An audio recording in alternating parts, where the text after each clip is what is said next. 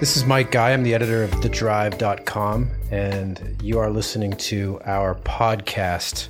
And this particular episode is a crash diary, as told by Mike Prichinello, who is the overlord of Classic Car Club of Manhattan. That's right. But we we uh, we do this podcast to talk about things that go wrong quickly and uh, things that crash, and it could be a car crash or a train crash. In this case, it's an airplane crash, and it's uh, uh, something that happened to Mike back in 1998. I think in March.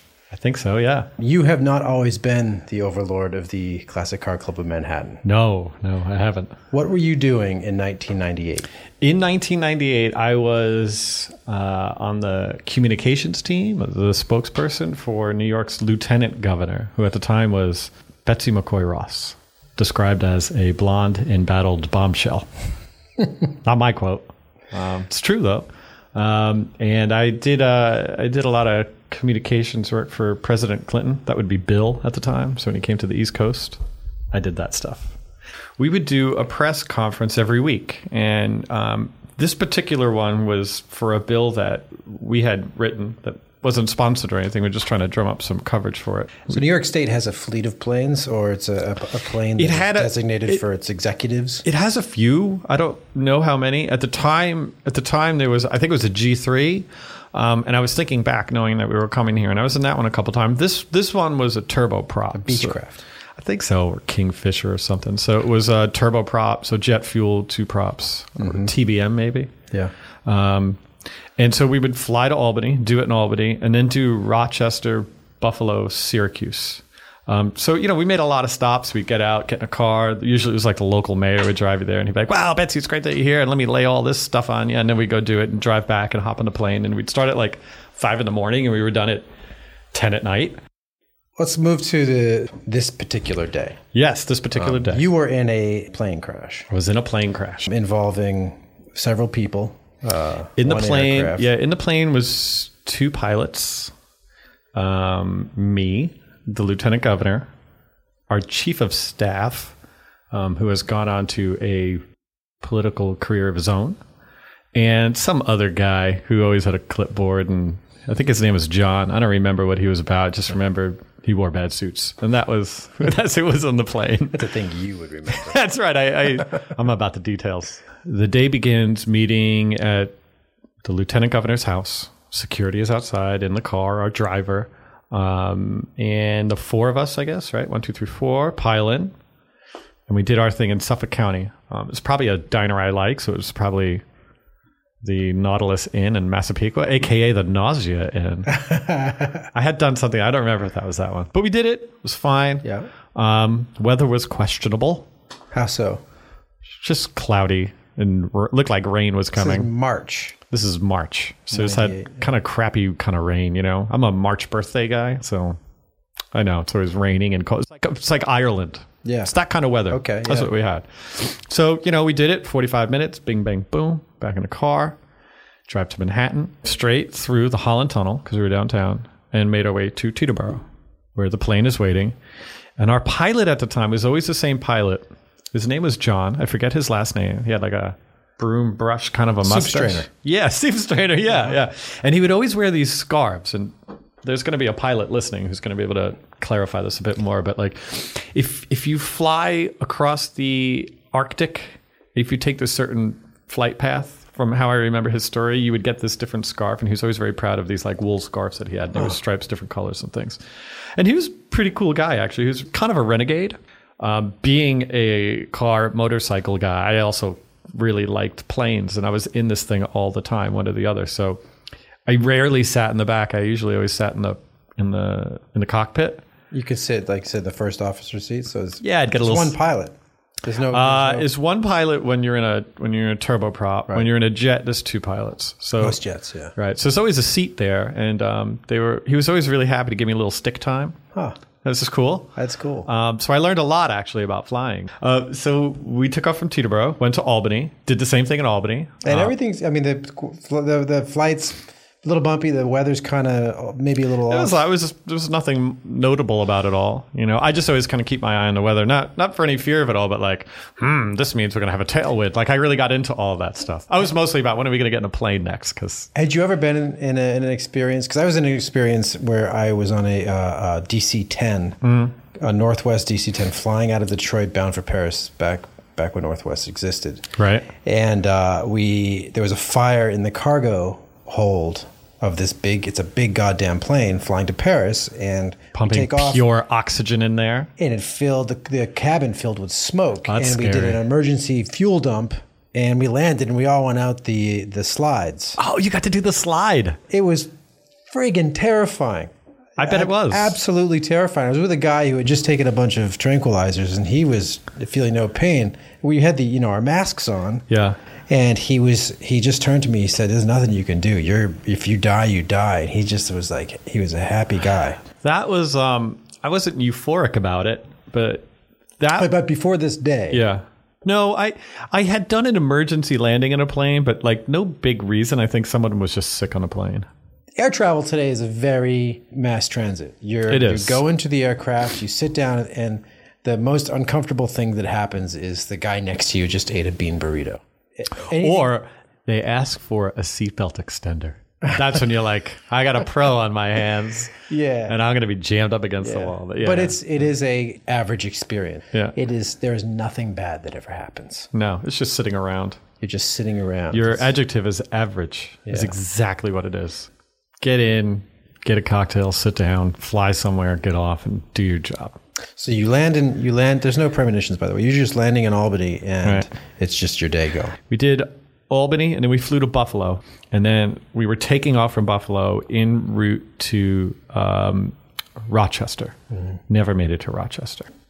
So I read a news report yesterday that says there's a Beechcraft. yeah, it was, but yeah, I, I like I said, we had been in a few of them. But I remember, I remembered yesterday when I was thinking like it was a, a bit ago. Let me recall, and it was yeah, the turboprop. We smashed up turboprop. Um, everything was cool. Everything was totally cool. We had our Cavalier pilot. By the way, he used to wear a bomber jacket with the, you know, with like the the sheepskin collar and all. It But was, he was a, he was like an airline pilot before. yeah, yeah, yeah. He was he was the real deal. He was doing long hauls to Asia and back. Yes, that's exactly what he was doing. And then he did, and then he did like commercial work, and then he worked for the state. So But those big, I mean, the big jets flying a turboprop through like low altitude weather around upstate New York is perhaps a more complicated or more fraught, more hands on. more hands on. Yeah. Yeah, I think you get into a big plane, just sort of like punching your coordinates. Yeah. As far as I know, you you do that, you take off, and then you um, on, on movies anyway, you just hit on the the, the, the cabin crew staff the whole time, Yeah. and then like, oh, I got to land this thing. Hang on. Yeah. And pilot error or human error, mechanic error, engineering error, pilot error is in 99, 98% of the crashes.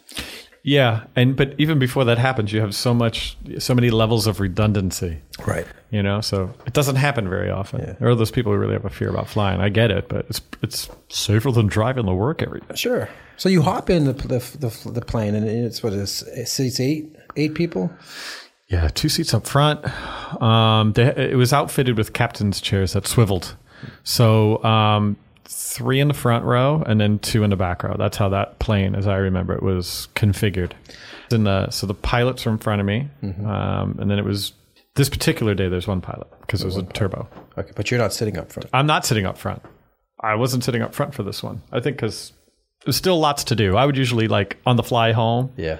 That was when I felt like, uh, you know, here's my opportunity. Let me get behind the stick of this thing. But so pilots in front, um, and then it was the lieutenant governor and I, and then um, the chief of staff and the other guy, that guy John, behind us. And you're facing back. I'm facing. No, we're all facing forward at this all point because your seats are locked because we're taking off. Oh, right, of course. So you're sitting, but you're sitting next to the lieutenant governor. So yeah, she's on my left. Okay. I'm um, like above the wing on the right side. Okay. And so we take off. Everything's kind of fine. Um, and we got about a medium sized New York City apartment building off the ground, four to 500 feet up. But you're not paying attention. I was always paying a little bit of attention because everybody was talking about work and I'm in a plane. So I was just looking out the window. Didn't really care what they had to say at the time. I was in a plane. I was 24 years old. The spirit animal of the campaign. Yeah, it was like, come on, this is all, we do this every week. Let's not make more out of it than it is. We know what's going on. We were on autopilot, not the plane. Yeah. And, you know, when you take off, your engines are, this is a twin engine plane, your engines are pinned or mostly. And so we're taking off just like every other day. I said that those two, the two engines have this sync, this sound, this, this harmony that they make. Yeah. Yeah. And you, you hear the, you hear the, um, you hear the wind going through the blades or the, or the, um, I think the sound that you hear the most is that resistance. Yeah. You, you, you hear the engines fighting it. Yeah, yeah. And you, you know, we did our run up. So at the beginning of a runway, you pin the engines, you have the, you know, the plane's braked. Yeah. Yeah. and then you bring it back down and then you you know you continue taxi then you pin it and you take off so we get up and then suddenly the plane like really violently just kind of pitched to the rolled to the right i guess rolled to the right would be the right way to describe it Is Where- there anything that did, was there a sound? Was there a bang? Was did something sound off? Was what, what was the first sensation? Was it um, just the rolling? just a lot less noise it's just the the right engine just cut out is what happened just that was it and then the next noise the next noise that really like i was you know like you're you're going through this and the plane is like a, a, a halfway through a barrel roll or maybe like 40% through a barrel roll That's pretty weird that doesn't happen all the time People don't experience that on jets. no so like you have to like uh, really never really unless they're Never. unless they're blue angel Yeah. so uh, So you're freaking. well, my brain is processing. Like I I don't know if you've ever seen a ghost and you're like, wait, this is not normal, you know? Like, and then and then it all came into focus for me when the pilot just went, John, John, when he just went, oh shit, oh shit, oh shit, oh shit, over and over again, and then that's when I was like, oh my god, this is like. Now at the time, So you can hear uh, you can hear people talking. yeah, he's right in front of me, yeah. And what's the lieutenant governor doing? So we were pretty casual about flying because we do it all the time. Right. And sh so she had this ritual of eating like Hershey's chocolate bars all the time. That and like and uh, roasted chicken. That was like basically the diet. So she had her chicken in a thing and some chocolate. You know, Mike P. At the next stop, it, like this is what's happening. She just called me Mike P. And then suddenly she's almost on top of me because her side of the plane is in the air and mine is below. Yeah. And she's flying out of her chair because she didn't have her seatbelt on. I happen to have mine on. And so instinctively, like I put her in a headlock to hold her down. I was half saving her and the other half laying on a solid arm bar because I just thought like, son of a bitch. Like I don't get paid enough for this. This is, ah, I'm going to die doing this, being like, you're chimpy. This is the way I'm going out, you know? You're just being macho. You weren't scared? You know, I, I was very scared, but I, I, most of, I was saying to someone on my way here, most of the time this was happening, I had her in a headlock and I was laughing. and it's not because I'm courageous. I don't want to position myself like that. Since this happened, as you mentioned, I have been in a number of wrecks. And those have always been okay. I look at them as like a really good learning experience. Yeah. Um, should we dive into this for a second? My, Sure. my ethos on crashing? Yeah.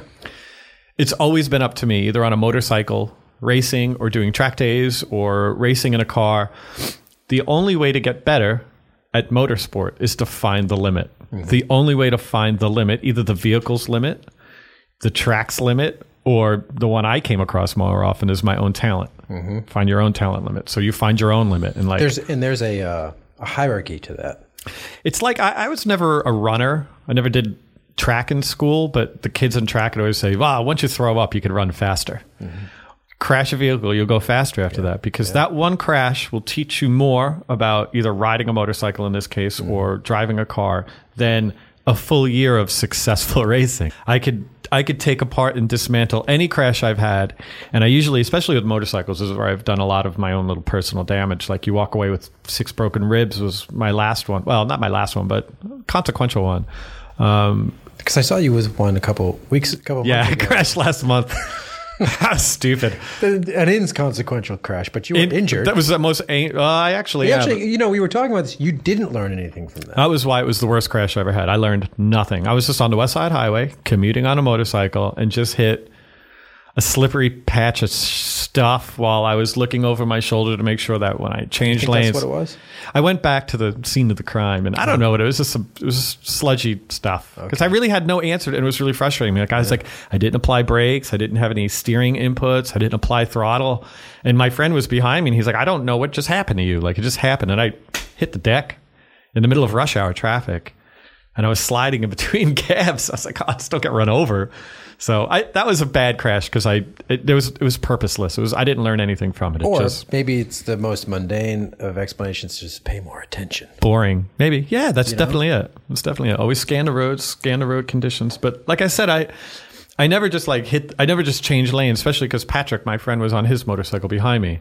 I didn't want to change lanes and accidentally cut across his bow and make him crash. So I just do the quick left hand off the bar, look over really quick, turn back, and as I was coming back, I had my ro- my eyes off road condition. And New York is like when you're riding in Manhattan, there's a lot of data you got to process, and I just missed that data point and hit the ground.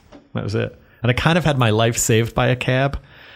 If you know me, you know I hate cabs and I hate Uber, but I could admit this fine gentleman applied the brakes very beautifully in traffic and he did it in a way and he moved into a he moved in between lanes. Uh-huh. so he protected me in the middle lane as well as blocked off the left lane because it kind of looked like where i was going. That guy was good. and you know as he, he looked at me and was like are you okay? as he drove by and i'm like all jacked up on adrenaline. I'm already back up on the bike.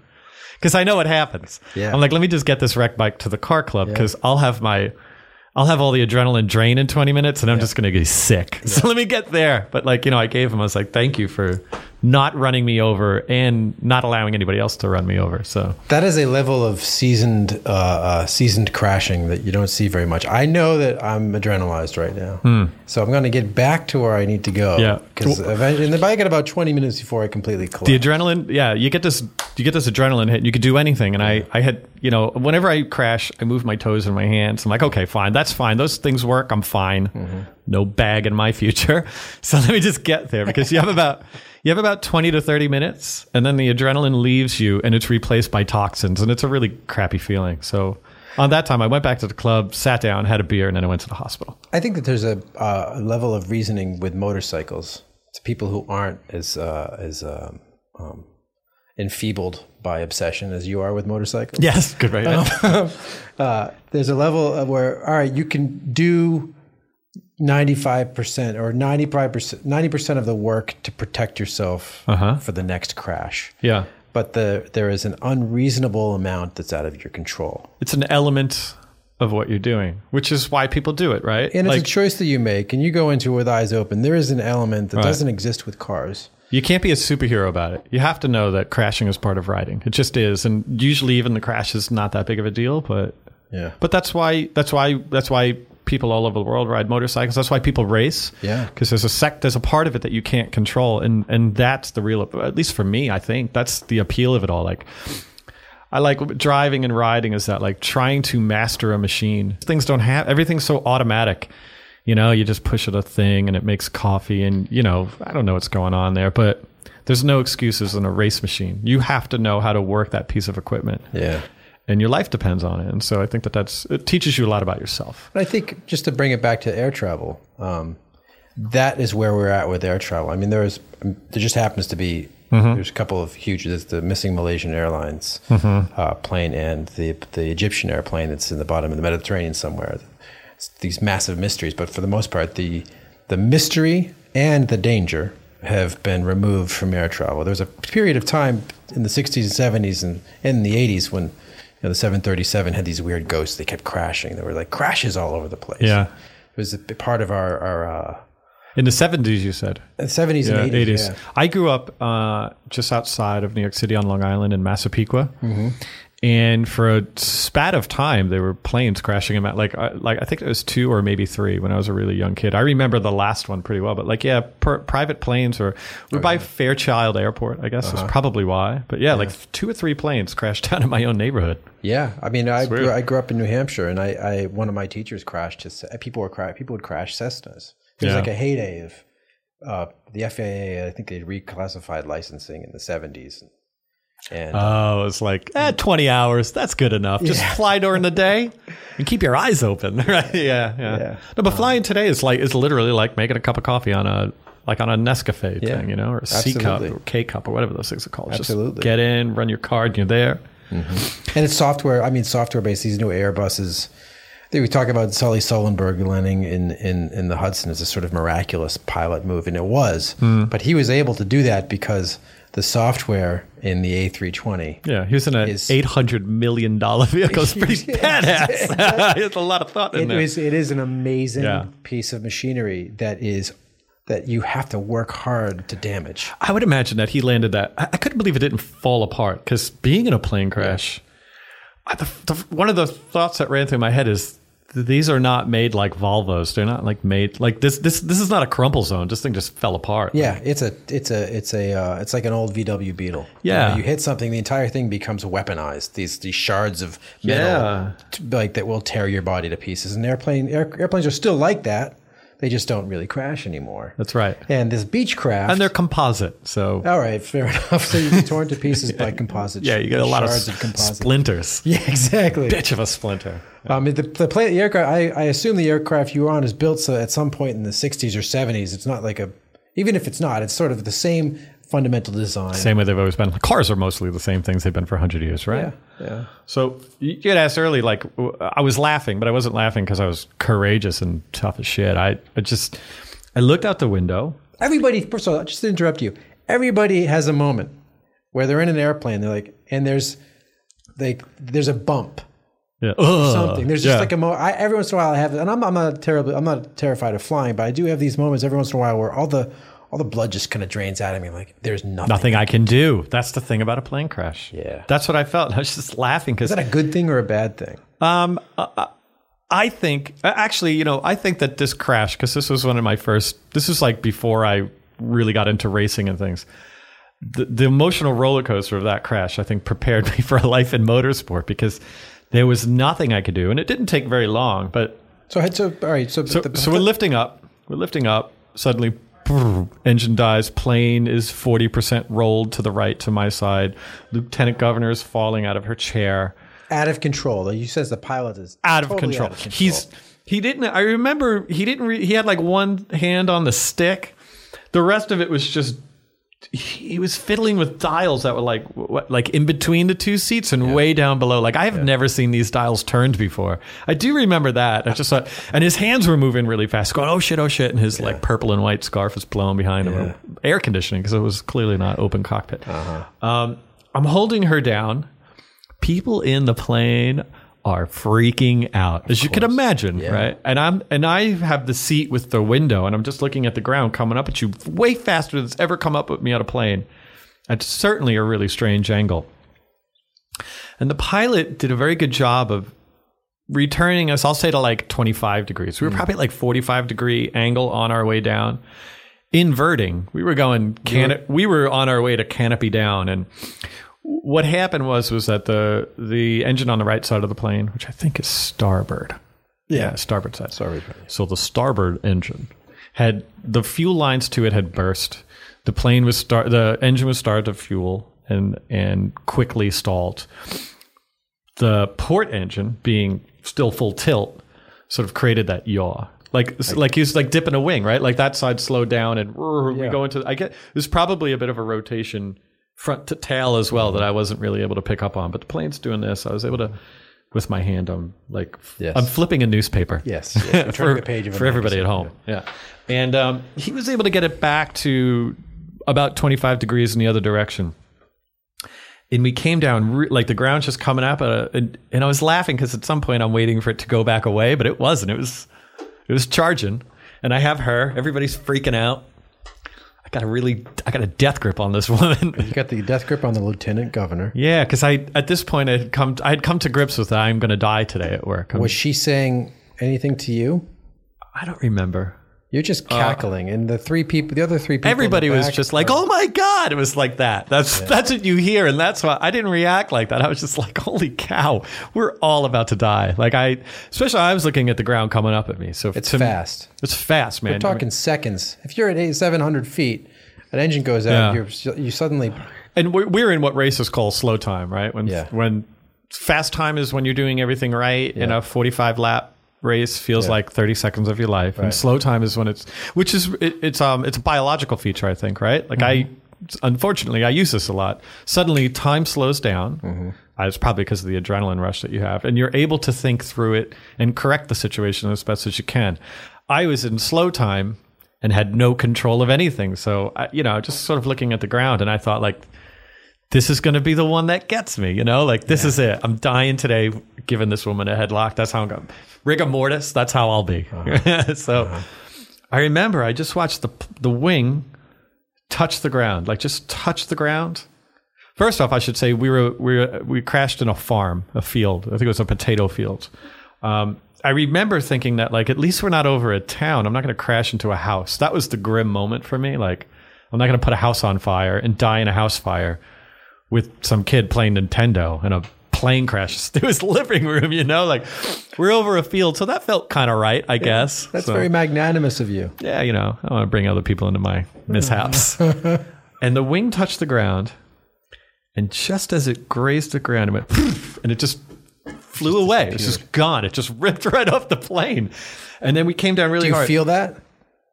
uh, not, Are, are you, you feel like you're in a stable thing, just sort of lurching somewhere, or is it you all over the place? like no, it was all over the place because I I I think just running on that one engine and the other prop spinning in the wind, but not you know. So I think there was a lot of air chop. It's a violent. You're in a. It was violent. Very violent. Experience. Everything's shaking as we're going down it because we're descending really fast. This is not like the glide scope you land and This is vroom, down. And like I said, it- Sully Sullenberger going into the ocean. no, it wasn't a contr- it wasn't like a controlled. I got it. We're going. You know, like it was. It was real sloppy. Yeah. If this was a motorcycle, we were high siding. you know, cartwheeling. Like you know, Uh-huh. and that wing hit the ground, and it just just glanced the ground. It just it was gone.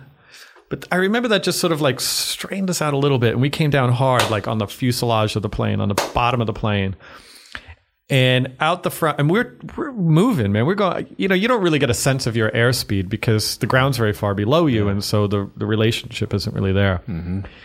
I realized how fast you're going in a plane, even when you're only about two miles from the airport, because we slid through this field, and it was really raining at this point. By the way, I should have mentioned the weather. muddy. It was pouring. It was torrential, and the front of the plane is sliding through this potato field, and it's just mud for forever, just like up, uh, you know, in through the windshield. The windshield didn't break, but you know, it was like we were flying underground. That's what it was like. Now, is there a point when you made you hit the ground and you didn't die, where you're like, oh, wait, I'm gonna live? Rock star moment. Yeah. Yes, I thought of myself as completely indestructible, and still do think that. But I mean, you, if you don't, if you you survive this impact, suddenly there's mud. so we're go. We're still. I mean, I, it wasn't done yet. Like I didn't feel like I didn't feel like I was out of it yet. We hit the ground, but the wing was gone. The other wing looked like um, I don't know. It didn't look like a wing anymore. The whole fuselage is just crinkling around us, and we slid for like a hundred yards. It was like we slid more than a football field. Yeah.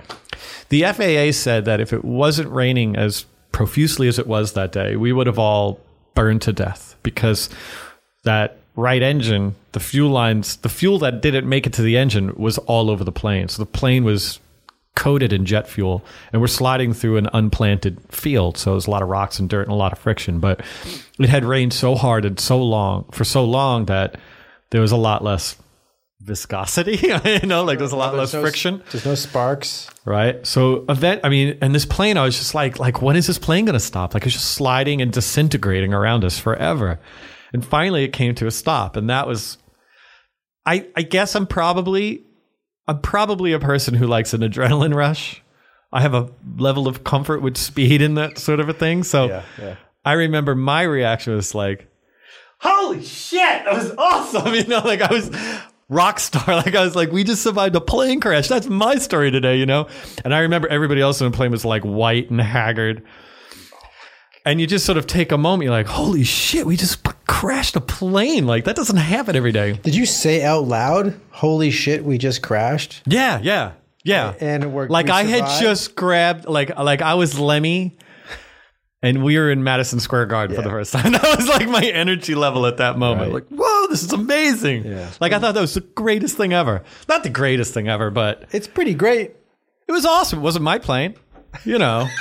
as far as I know, it was a victimless crime. But um, everybody else in the plane, I don't think had my look at it. Although they were like, "Holy sh- cow!" The, the the lieutenant governor wasn't seatbelted.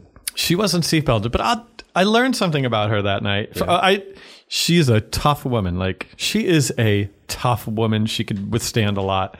I learned that that was her third plane crash later that day. Good God. She had been in two others. One of them they had to foam the whole runway because the landing gear of her plane wasn't working, and she did the belly landing. Yeah. you know. So anyway, I wish I knew she was in two because I would have saw the third one coming. At what point did the statistics, to the, to the odds, become uncalculable that she would be in another plane crash? I think she could have a career as a uh, human cannonball at this point. She's could- pretty good. I mean, it must be flight trillions. flight is on her side at this point, right? That's how I would look at it. Yeah. Yeah, let's go. Stay in airplanes. She'll Right. never die. So the plane finally comes to a stop, and you have that moment like, "Wow, I just pl- crashed a plane," and everybody sort of collects himself. Everybody's okay. That guy John, who I don't remember much about because he was a John. blip in my life, but he had a blood blister on his thumb, which he complained about. Oh, shut up! Just shut your Six shut, people. shut your face. you know? Six people go down. Yeah. In a five. plane There was only one pilot. Five. Five. Right, I was five wrong the first go one. down in a plane crash, and there's a blood blister. Yeah, he went into the seat in front of him, and the seat like rocked, and he got pinched. His thumb got pinched in the seat mechanism. Whatever. Um, Good lawsuit waiting to happen. but then you know, so everything has finally come to a stop, and you know, you just sort of evaluate where you are for a minute. But then, then you notice that there's a beep, beep, beep, and there's also a me, me, and there's like nine different sounds going off. And I was like, okay, this is actually not ended yet. We need to get out of this plane. Like, we need to. This is going to go on fire. Amazing, it hasn't yet. Yeah. Um, so I go to open the door, and that's not working because remember everything is tweaked and torqued. Sure. And so I had the grand privilege of being able to like open and kick a window open, like the emergency window. You kicked the emergency window.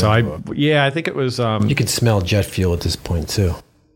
everything. It was it was wild because you're also in the middle of a field that it's pouring in the middle of a field. I, you know, I, I Dark out. uh, yeah, yeah, it was like you know the evening in March, Yeah. Ireland. That's what it was like. And um, we all get out. I think I got out and I helped everybody out. And we're like in suits and stuff, knee deep in mud because there was so much mud. And also the plane, I guess, kind of like threw a wave of mud everywhere. And I'm like, we got to get away from this plane. And like, we're like, like a dream, like in slow motion. We're all like, "Brr." like I lost my shoes that day because they're somewhere in that field still. Because we're literally up to mud up to our knees and like running in this like dream state, slow motion away from the plane. And finally, you know, and like we had a, I guess I had a phone. I probably had a StarTAC or something yeah. at the time. And Did everybody was everybody sort of reduced to the to the lowest point of their character? There's the person who like climbs over the lieutenant. Oh no, that didn't happen. It was probably me. no, no, that did. Everybody had really good decorum, which I think made it a really pleasant crash. Uh-huh. Everybody was in it for each other. Um, and we slowly made it out of there. And I remember I called my mom again because knowing that she's going to see this, Lieutenant Governor's plane has crashed. You know, cable news likes to jump on a headline without the back end of it. Yeah. So I called her. I was like, listen, you're, I remember I'm in this field. I'm like, you're going to see any moment now. Because remember, we just left a press conference. So like Yeah. the press was all in one place. I was like, you're going to see that we just crashed a plane, but I'm okay. So we're all fine. Don't let it worry you too much. My mom is Irish Catholic from Brooklyn. She's got a lot of worry in her. yeah, of course. So, Well, um, there's a lot to worry about in the world, yeah. apparently. Especially if your son is Mike Prichinello. yeah. and you can- How heavy is your file? So yeah, and then the plane, like the plane was okay after that. It didn't burst into flames or anything, but it was really messed up. the The landing gear was a mile back. I don't even know how the landing gear got a mile back, like because we crashed and slid forever. But Had he even retracted the gear? uh, probably not. Probably not. Probably not. I don't know, which is why it ripped off. But There's so many things that colluded to make you survive that day, in addition to dying that day. The, the explanation for why you went down is this, is, it seems simple. Uh, a fuel line exploded or burst. You know, our pilot, he was relieved of his license for an amount of time. I don't know how much of amount of the time it was. And it was either that the fuel lines had burst or he had never had, like, you know, you pick tank A and B or whatever. Sure. I'm going to give him the benefit of the doubt that they were both working because it did. I mean, it did stall out. I know it stalled out. I don't know if that was if that's what he was reaching for down below was like probably like I'll go back to cars. We have a GT40 and it has like, you know, you have to toggle between your gas tanks. Right. I think that that's what he was toggling to try to get fuel to, but it was clear that there was no fuel going That's to that engine. So you think that when he was fiddling with the dials down there, think, he's trying uh, to get yeah. fuel into a tank, Yeah. so he may not have. So like you have two tanks, like there's one in each wing, and I'm sure that like A is for fuel tank in in the starboard wing, and B is for that one, or C is the middle, and it's using both. Yeah. I, that's the only thing I could think of because I've never seen a pilot ever touch those before. Remember, I spent a lot of time in this plane and another one. Um, Did you talk to the pilot afterwards? no, he was like really quickly sequestered Of course. by the airport because we went back to the airport. It was the closest thing. It was like a, two miles down the road, and like he was quickly separated, and we had to do this press conference because all the cameras wound up there, and then um, But as somebody who's you've been in crashes, I mean, I know you hadn't really become a track guy uh, at that at that point, right, I did like a I did Skip Barber at that time, but I wasn't like engrossed like I am But now. you want to learn. yeah, You want to learn what happens, right? right. So, I mean, as a driver, if you meet or exceed the limit, you want to see, you know, what happened. Right, yeah, got to go over your, you got to pull your cards and go through your data. Did you ever think that I should talk to this pilot, like track him down later on? I did want to. Um, you know, it was before Facebook, and like he was like quickly, like they had they had they had taken his license from him for uh, you know probably while the investigation was going on, and the investigation was probably like six or eight weeks later that I learned that it was covered in fuel, and I got whatever information I got out of it. Um, but he was like. He was no longer a state employee and all of those things. And I could tell that like his life wasn't really that good after that. And I, I felt badly for him because, you know, I spent many, many hours in a plane that he had flown. And again, he was also the guy for right or wrong would let me up in the pilot in the, in the cockpit. And It seems like there's some suspicion. yeah. And I thought, I'm not going to add to his situation. Yeah. He's a grown man. Isn't he a 24 year old? I'm really sorry for what happened. I don't know. It just, I never, I was never given access to him after that. And I, and I didn't know. But, um, Change the way you fly. Not really. I, you know, the, I had to go to like a Best Western or whatever was there that night, and I had a lot of cocktails with the team, right? You know, and then the next morning I had to fly commercial home, and that was fine. The kicker for me was the next week. You know, life goes on. You got to do this tour again. I don't have this plane now. I have this like real small four seater single prop. It's cold when you're up there, wear your jacket and hood kind of a plane. And this new pilot, whose name I don't know, I only flew, I, this is one of the few times in life I made a demand. I'm not flying with him again. He reminded me, another Simpsons episode, uh, reference actually. He was a lot like Otto, Yeah. the bus driver. he had like long black hair. He's like, hey dude, what's up? You know, I was like, I was like, ah, here we go. You ask for a urine sample. We were in Binghamton, over Binghamton at the time, which is um, kind of beautiful and hilly upstate New York. And, you know, you're only flying at like 3,000 feet. And it's at night and it was cold. I remember it was really cold this time. I had like a big parka jacket on, zipped up, and I got like headphones on. And, and I couldn't tell where the, where the ground ended and the sky began because it was very clear out. So there's a lot of stars and these people live in these hills and so you mm-hmm. couldn't tell where the hills ended and the sky began so it was really disoriented and i'm really paying attention now because the week prior you know i crashed in a plane so now I'm probably a bit edgy and the plane just goes wrong just like just nosedive straight for the ground. Like i was out of i had my seatbelt on but i was not touching the seat. Like it was Engine on. engine on. I have never i have never um, fallen so quickly in such a short amount of time. And he was like sorry the uh, the auto slave you know came disengaged off of autopilot. No problem. And you know now i'm edgy. We probably dropped something like 700 feet like that. You know it's like nauseating That's terrifying. terrifying.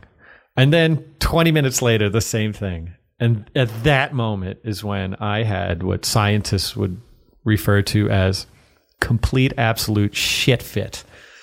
I was just like, oh fuck this job, you know, like like uh, it was like I, it just felt like every time I get a, a little plane now, I was like, you know, your life is in your hands, and and I would have rather crash the way I did than do another one of those quick descents. Like the minute that that autopilot disengages, it's not free fall. It's accelerated on the throttle fall. Like you're just going into the ground. And like i just i had like a mid-air nervous breakdown. Uh-huh. I just wasn't having it anymore. And i never flew with that guy again because i just thought like jesus you're like we just play crash play. Like just use your hands man. Like i'm sure it's probably safer to use uh, autopilot like i'm sure that that's a statistic that every pilot would be like well actually But you know what? After you're just in a plane crash and the autopilot's not working that well, just just put your hand on a stick and Listen, you you're a tough guy, but there is such a thing as post traumatic stress disorder. I'm not even a tough guy. I'm just, you know, yeah, massive post traumatic. And I, Is there anything more tra- traumatic?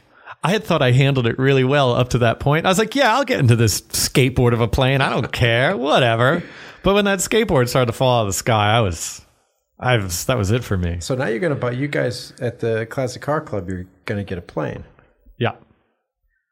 I I can't wait to fly it. I don't have I don't carry any baggage from that. You don't? I sort of look at it like you were saying, like Lieutenant Governor, like, well, okay, I've already been in one plane crash. Like, what are the chances? Yeah, you know, I thought about that because I was in that uh, emergency landing in a DC-10. Yeah.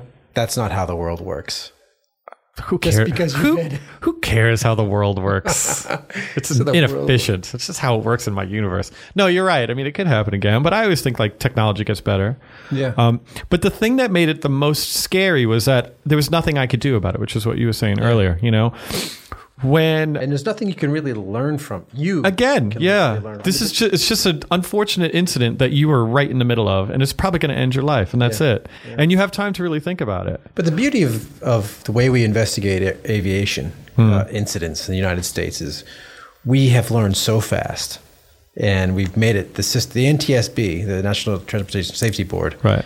Uh, and uh, their investigators are actually really, really fucking good at what they do, and they have scared most of the ghosts out of those airframes so fast Yeah, I'd imagine. and they've made it so good, even down to the level of amateur piloting. Yeah, well, the Icon is a great example of this. The plane that um, we will procure for the car club, which is this, it's this new airframe. It's it's unstallable.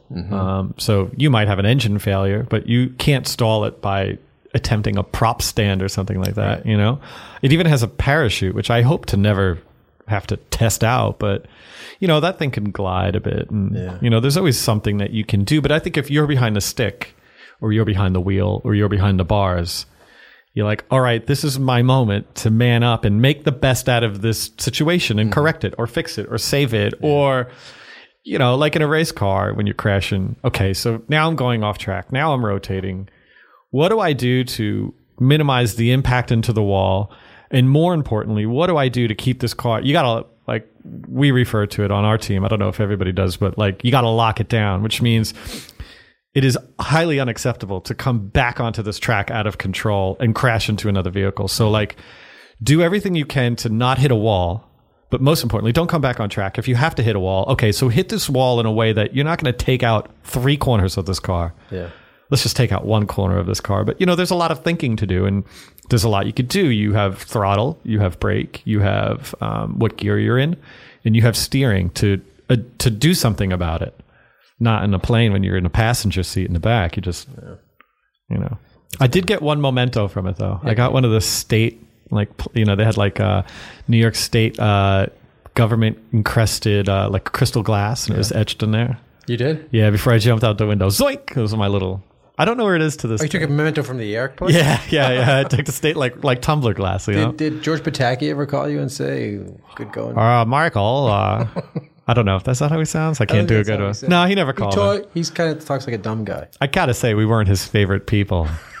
I can imagine. Maybe it was a cons- maybe maybe Maybe this You know, John the pilot. the car that they had for us was was was mic'd up and and bugged. Perhaps John could have put that down on purpose. Maybe he has a scarf, like a Pataki scarf that he wears Mm. now. Governor Pataki, I'm coming after you. Well, thank you very much, Mike Prichinello. Thank you for having me. Classic Car Club of Manhattan. Maybe next time I can come with an expertise I'm more proud of.